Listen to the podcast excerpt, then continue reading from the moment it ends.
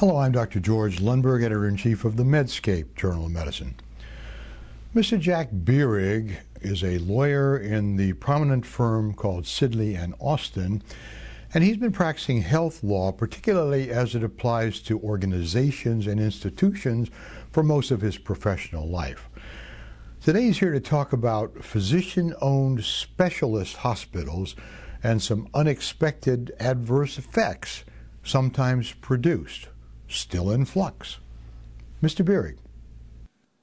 In states without stringent certificate of need laws, physicians are investing in single specialty hospitals. These physicians contend that such hospitals permit them to determine equipment, staffing, and procedures, and thus to provide better care for their patients. Physician investment can also bring needed facilities to underserved areas.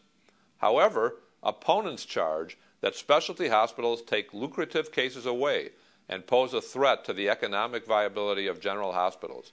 They assert that physicians with an ownership interest may subordinate the medical interest of the patient to their own economic interests.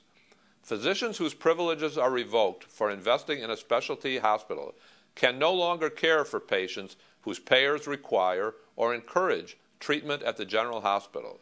They can no longer perform procedures that require the facilities of the general hospital. Yet, some general hospitals have adopted policies revoking the staff privileges of any physician who acquires or whose relative acquires an ownership interest in a specialty hospital.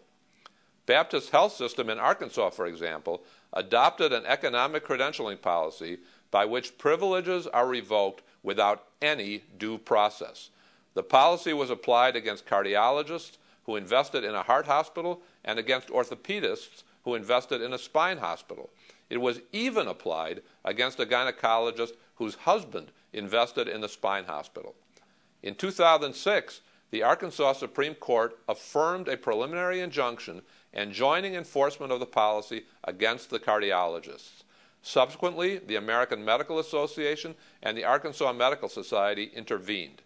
At trial, the cardiologists and the medical societies demonstrated that the policy disrupts continuity of care of patients who wish to or must be treated at a Baptist hospital.